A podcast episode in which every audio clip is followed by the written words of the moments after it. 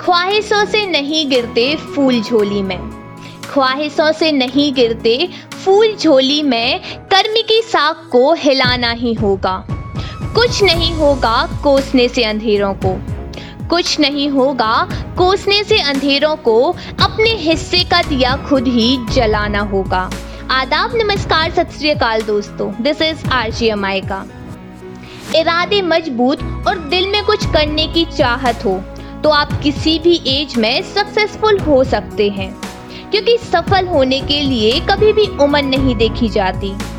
आज मैं आपके लिए लेकर आई हूँ one of the most youngest billionaire ever the one and only Kylie Jenner जो कि एक अमेरिकन मीडिया पर्सनालिटी मॉडल और एक बिज़नेस वूमेन है।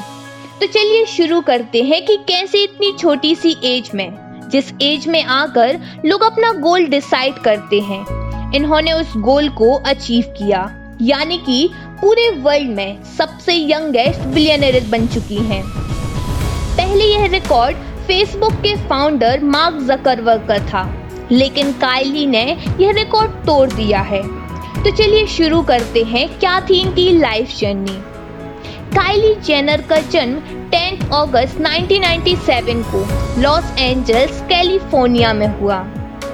इनके फादर ब्रूस जेनर, जो कि एक ओलंपिक गोल्ड मेडलिस्ट थे, और माँ क्रिस जेनर, जो कि एक टेलीविज़न पर्सनालिटी हैं। काइली अमेरिका की एक बहुत ही फ़ेमस फैमिली से बिलोंग करती हैं। क्या था 2007 में, जब काइली महज 9 साल की थी तो अमेरिका के reality television show keeping up with the Kardashians में अपनी माँ और बहनों के साथ पहली बार पर्दे पर आई। और यह शो करदासिया जेनर परिवार की पर्सनल और प्रोफेशनल लाइफ के बारे में था। यानी कि किस तरह से हम अपनी लाइफ स्पेंड करते हैं, उस बारे में एक पूरा शो था। बहुत छोटी सी एज में ही काइली को लाइमलाइट में रहने का मौका मिल गया था। इस शो के बाद धीरे धीरे करके ये काफ़ी फ़ेमस होती गई।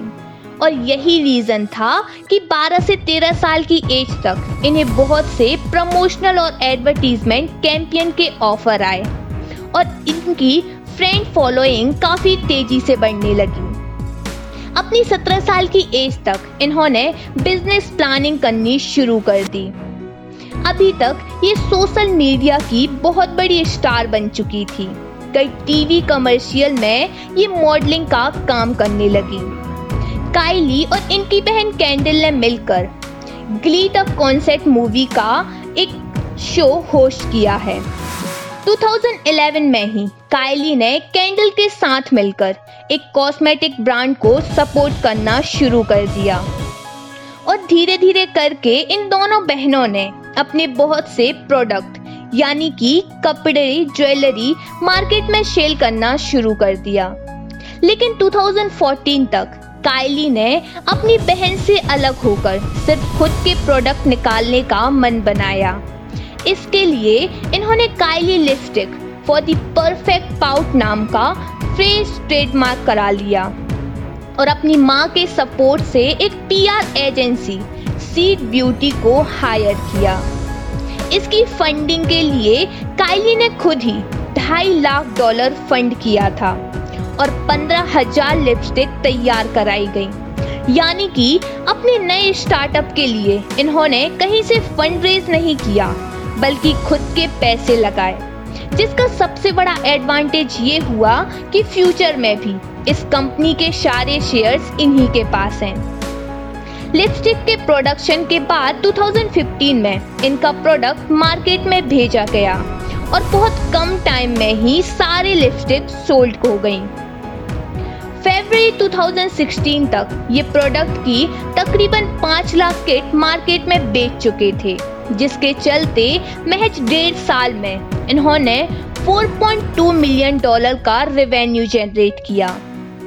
लेकिन इन सब के पीछे इनका एक प्लस पॉइंट यानी कि ह्यूज सोशल मीडिया नेटवर्किंग था। और अपने बहुत अच्छे फ्रेंड फॉलोइंग होने की वजह से इन्हें अपने प्रोडक्ट की ज़्यादा मार्केटिंग नहीं करनी पड़ी। क्योंकि किसी भी प्रोडक्ट को सेल करने के लिए मार्केटिंग ही सबसे बड़ा फैक्टर होता है। अपने एक प्रोडक्ट की सक्सेस के बाद इन्होंने कॉस्मेटिक के बहुत से प्रोडक्ट में अपना कदम रखा। और अपने ऑफलाइन मार्केट को टारगेट करने के लिए। अल्टा कंपनी, जो कि ब्यूटी प्रोडक्ट की बहुत बड़ी चेन है, उसके साथ टाई अप कर लिया। और अल्टा की वजह से कायली ने उन कस्टमर को टारगेट किया, जो कि प्रोडक्ट को फिजिकली परचेज करना चाहते हैं। बस फिर क्या था? धीरे धीरे करके महज 45 दिनों में ही अल्टा की मदद से काइली कॉस्मेटिक्स के तकरीबन 54.5 मिलियन डॉलर यानी कि 380 करोड़ के प्रोडक्ट मार्केट में शोल्ड किए गए।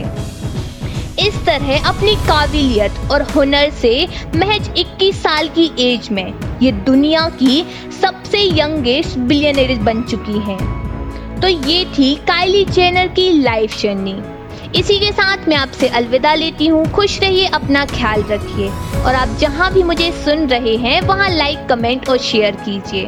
और हाँ सब्सक्राइब करना मत भूलिए, क्योंकि जब कुछ ना हो छुपाने को तो बहुत कुछ होता है दुनिया को दिखाने को। शुक्रिया।